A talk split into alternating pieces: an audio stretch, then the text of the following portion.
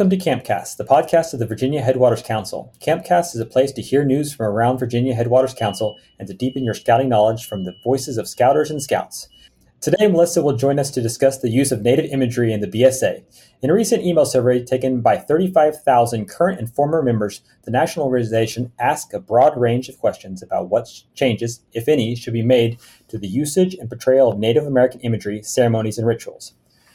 Melissa Watts is a member of the Yurok tribe and a scouter with Troop 111 in the Monticello District of Virginia Headwaters Council. Before we begin, we need to acknowledge that the Virginia Headwaters Council is built on the traditional lands of the Monacan people.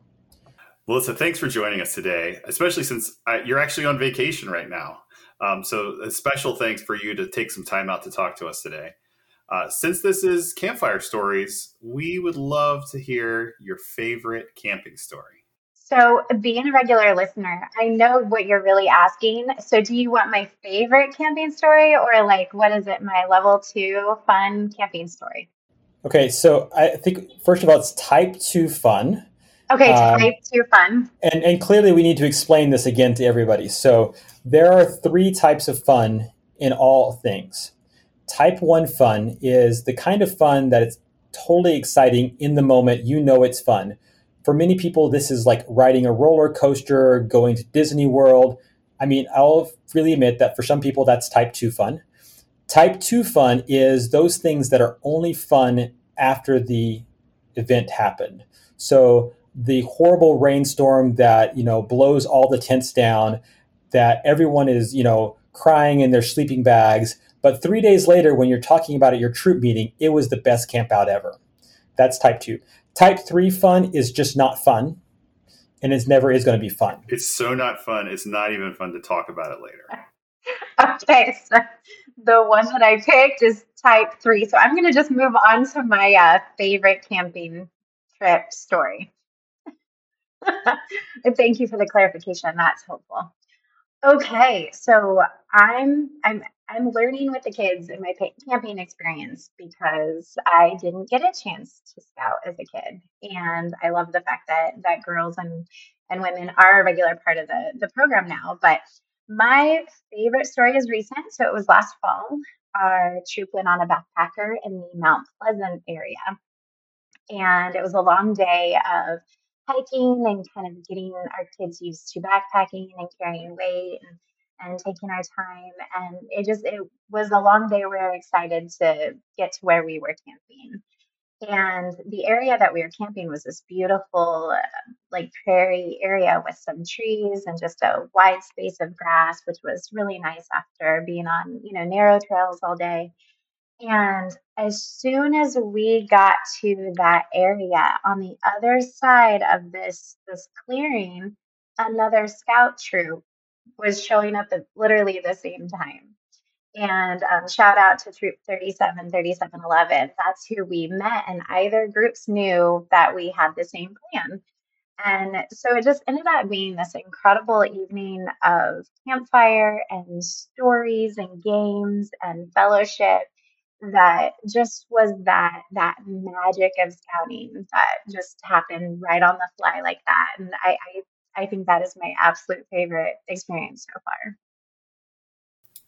So Kyle, I, I mentioned this to you going in. I knew that that of all the people we've had on our on our podcast, that the one person who was going to have this wholesome, lovely story was going to be Melissa. Everyone else, it was remember that time that you know Jimmy got mauled by a bear and I was putting my tent up and my pole went up in the air and I got electrocuted.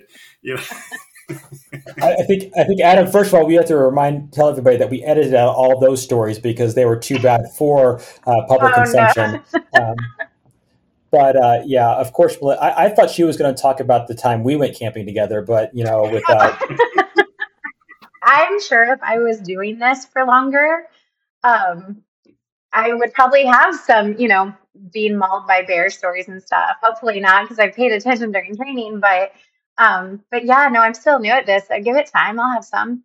Before we get going too far, I think we have to explore the you're new to scouting things. So uh, and I'm going to say this because I know that this is the truth. So true or false? Before you became a unit leader, you were a scout widow, meaning that your your husband and, and kids would go away for scouting events, and you were left home alone. No, to clarify, husband and one. child. no, no, no. At first, just the husband left, and then I was home with the two kids, and thought this was just unacceptable. And then when the first kid at least was old enough to start going with dad on places, then I was home with a toddler. And that was kind of unacceptable. And it just kept happening. And they just kept having fun that I was like, forget this. I've, I've got to join and, and be with my family because apparently this is where they're going to be. So here I am. were you anti camping before all this happened and scouting changed your mind, or were you pro camping, just not in the scouting movement? Oh, that's such a good question. Um, I mean, if I say I wasn't into scout like camping, I feel like I won't be able to like raise my head in our group environments, but it just it wasn't really something when I was a kid. My parents did a lot of camping because it was the 70s and that's apparently what we did. But my grandparents always showed up in an RV. So I was in the RV with my grandparents and living the good life. And my brother was in a tent in the dirt and stuff. So, which he loved. And I never understood that. But here I am in my age, totally understanding why it's, it's amazing. Well, I, I think this is a, a, call out to all the uh, scout widows out there that uh, it's never too late to start your camping and scouting experience. Just join. The, the best part about a campfire is, is everyone someone is always welcome to sit down at the campfire and tell a story or share a cup of coffee uh, and that's the best part of scouting in my mind. Absolutely. That's where a lot of the learning happens. If you're new to scouting and you're unsure you don't have to be a, an expert at all you just have to listen because stories will be told and and different information you'll pick up along the way it's, it's been fantastic so I think for a lot of our, our listeners, um, this debate about native imagery is probably an area where they have um, some deficits. I think for most people, they don't understand why it's important to have this conversation about uh, the use of native imagery in uh, the scouting movement. And I, you and I have talked about this uh, in the past. Um, based on our both of our backgrounds, but I, I wanted to start and ask you what you thought about receiving the BSA survey on native imagery in the program.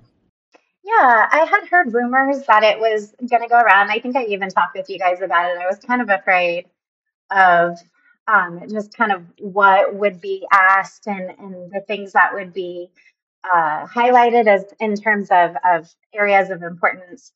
And I'll be honest, when I opened it, I was really pleasantly surprised with the, the questions that were being asked and, and the questions that were even being considered and really interested to to see like a just an overview of what the general answers would be.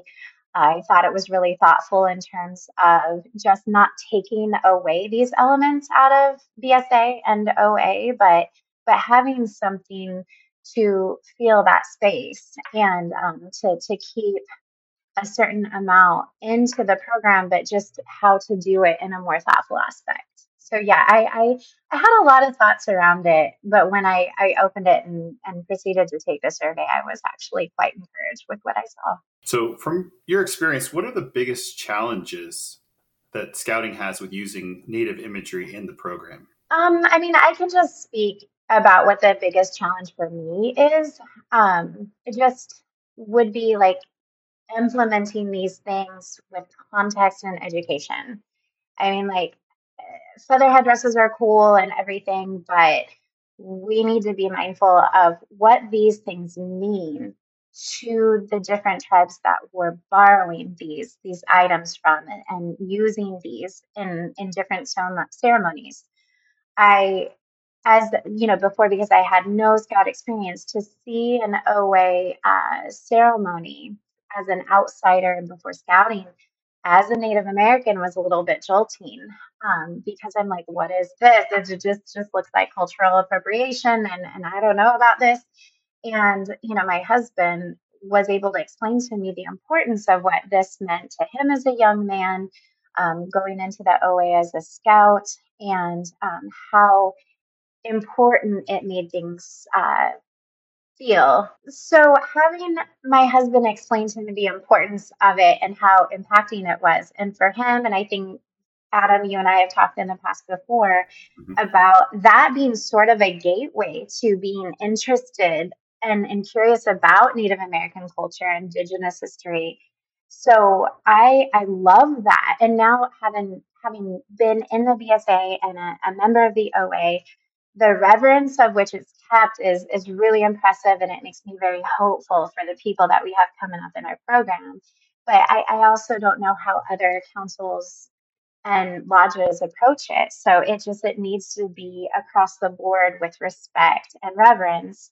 Um, and just yeah, like I think just handled with care. Without naming names, I have seen photos of ceremonies from another lodge, we'll just say on the east coast of Virginia, where three of the four principals are wearing ground length war bonnets. Oh boy. And so, as you might imagine, that's maybe not culturally appropriate.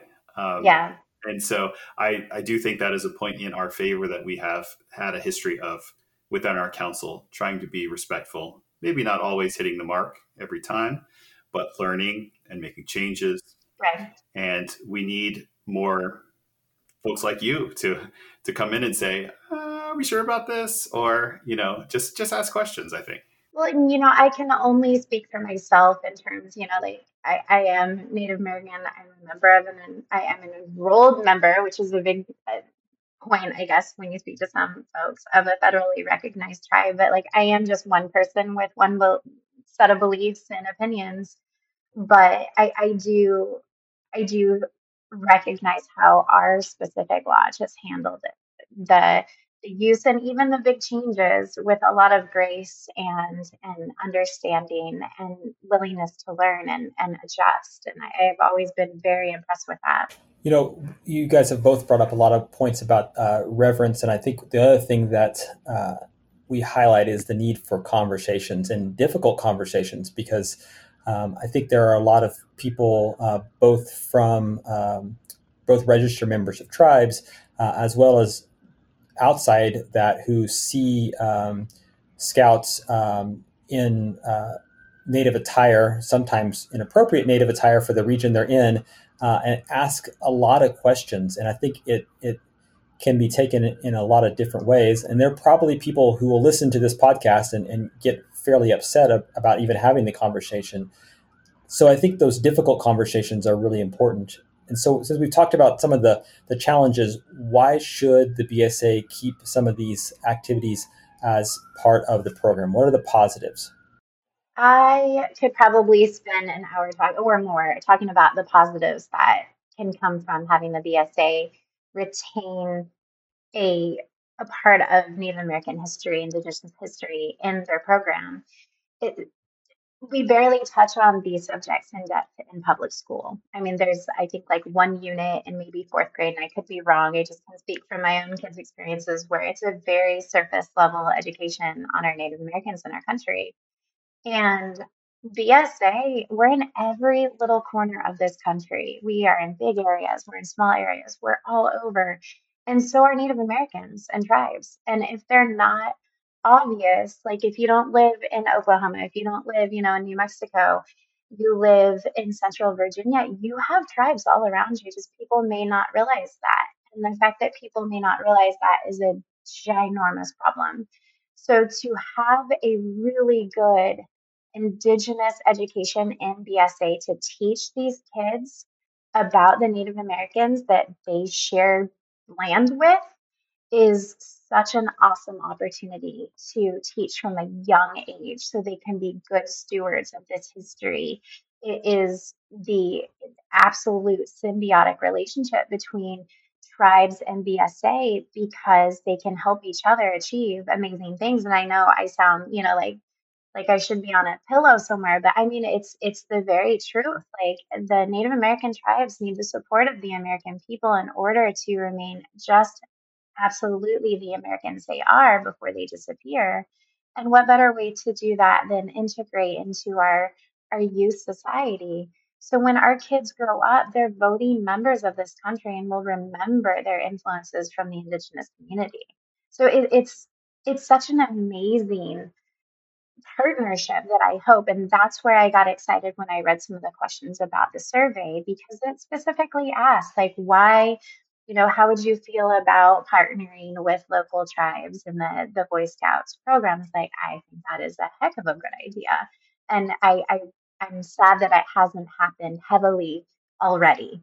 So I, I'm super excited, and that is a very positive thing that we can do as BSA to to implement that and still keep those elements that get kids excited about indigenous culture without just wearing the cool stuff to just touch on this idea of Native American history and, and stories and lore and different things. We can actually invite these folks to come to the fire and share them themselves. I mean, what isn't cool about that? I might be biased though. So, one of the ways that I think most scouts interact with uh, the culture within the program is Indian Lore Merit Badge, and I know that you're one of uh, one of our counselors for Indian Lore Merit Badge. What do you think scouts take away from that merit badge other than the stick game that the I stick game? Yeah, was crazy about when he took Indian lore with you last summer camp. I think he was the reigning champion. Um, full disclosure, I had no idea what the quote Indian stick game was unquote. Um, so I had to like do a quick Google search before I taught that merit badge at camp. And um, yeah, it's fun. I encourage everyone to give it a try when they get out there. Um, but I absolutely love teaching that merit badge. I mean, come on, it's like right up my alley. Um, I rarely find kids that aren't totally captive when they take this merit badge. And, you know, not to, you know, compliment myself, I do a pretty good job of it. And I, there's just so much you can pull from that keeps it interesting for the kids. And it gets them thinking, it gets them researching what's around them. When we did the online merit badge classes during COVID, I had at one point 80 something from all over the country. I'm not quite sure what happened with registration, but it went wide open. I had kids in Hawaii, I had kids in Japan. I said, the indigenous history around you doesn't need to look like my history around. Like you are in Hawaii, you've got some rich indigenous history to look into. Like go for it.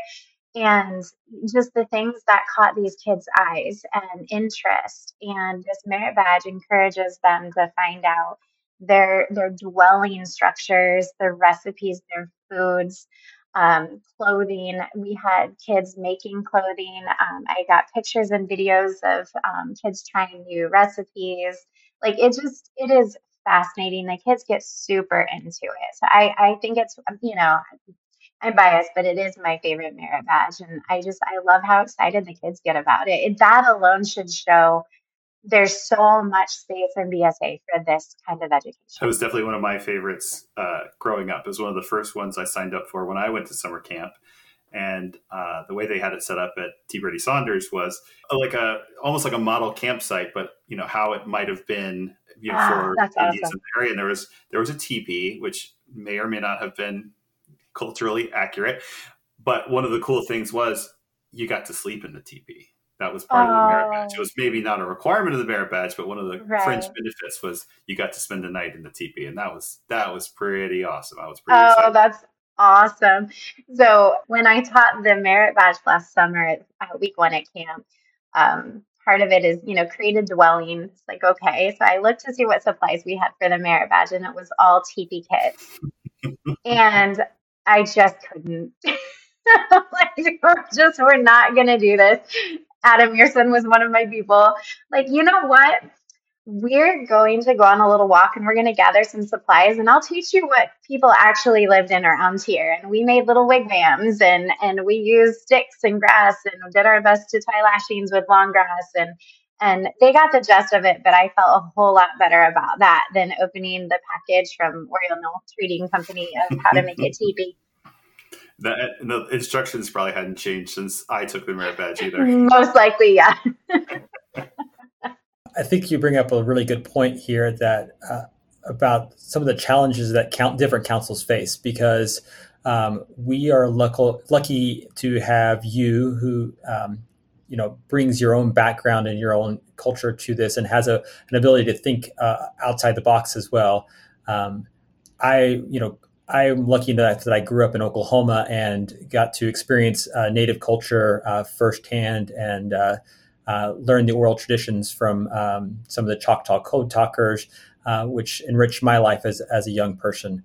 Um, but I don't think everyone has the ability to to do that, and so and unfortunately, like when people think um, about Native cultures, they think about uh, dances with wolves and teepees, uh, which is probably not necessarily the best way to get that exposure. So, if you were to make recommendations to local councils, how can they partner with the tribes around them uh, to bring in some of the, the local traditions, the local stories, and to help the youth really understand uh, what the Native peoples in their region were doing? Absolutely. That's a really good point, Kyle. Um, so, I mean, we live in a, a, a very rich indigenous area in terms of history. Uh, I mean, with that, the legends of Pocahontas, different things originated in our area. And when I started doing research for the merit badge, um, because you know I had limited knowledge of what was you know Central Virginia um, Native American tribes, and you know, we've got the the Smithsonian Museum of, of the American Indian right in our you know backyard. We have tribes that have established reservations. The um, Chickahominy, the Pamunkey, uh, the Monacan. Uh, we have all these tribes around us. I know that the Pamunkey tribe, just outside of Richmond, right, Kyle mm-hmm. or Adam? That's right. Um, they have uh, an established re- reservation where they have their own fish hatchery uh, potter's school. Um, they do a certain kind of wood fired um, pottery that is very um, specific to their tribe.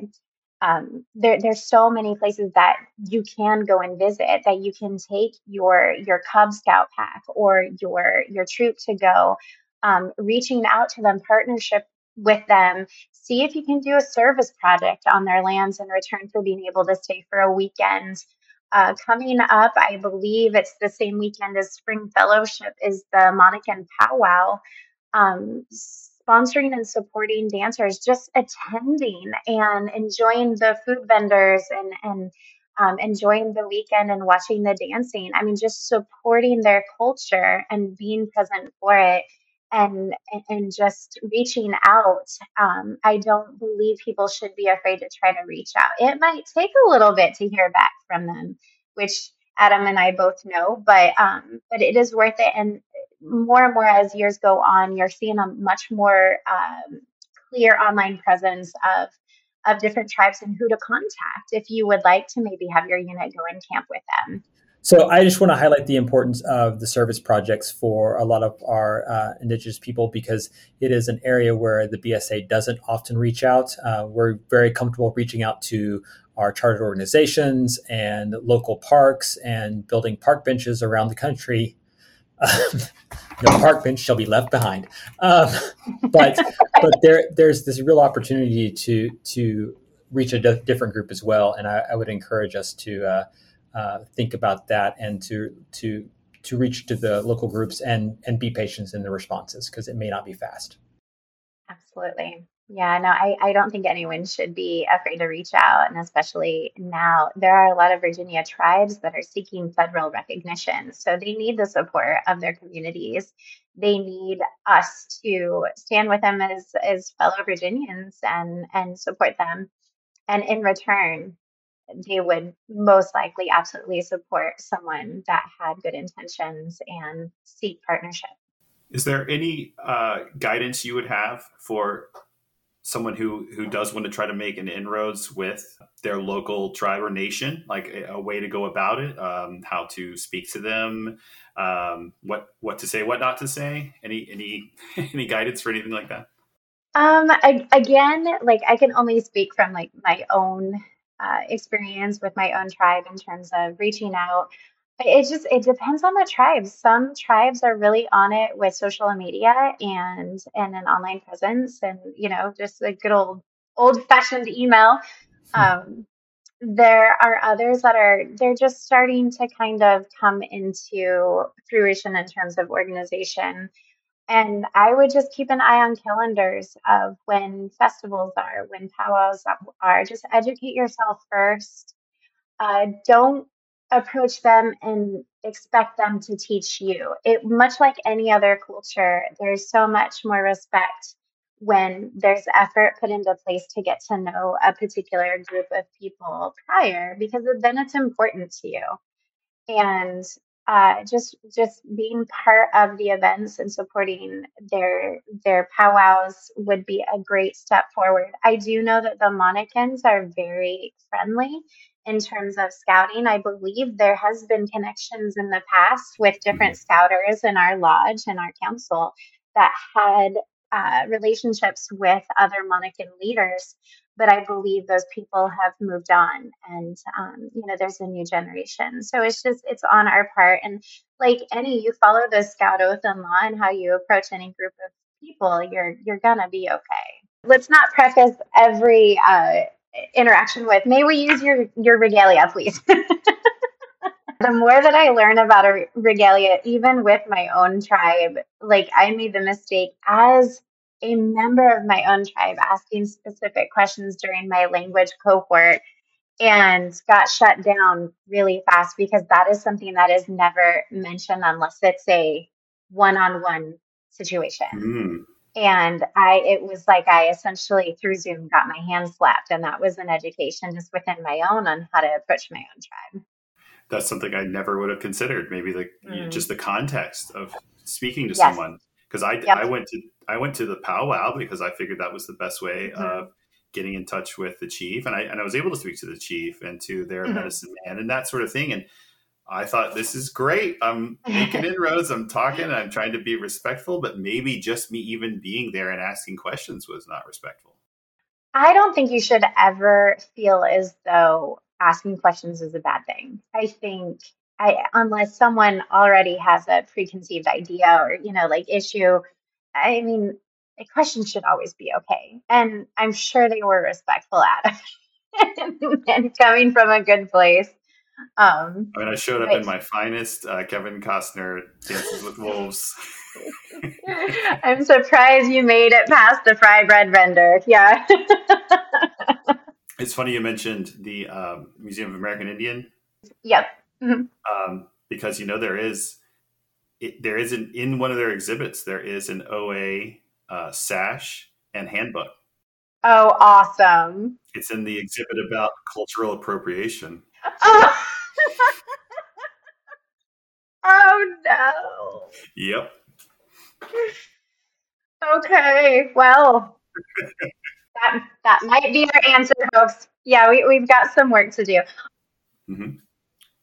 I hope that this is, I, I hope we are going to witness a whole new way of how BSA does Native American culture. And it, it's exciting.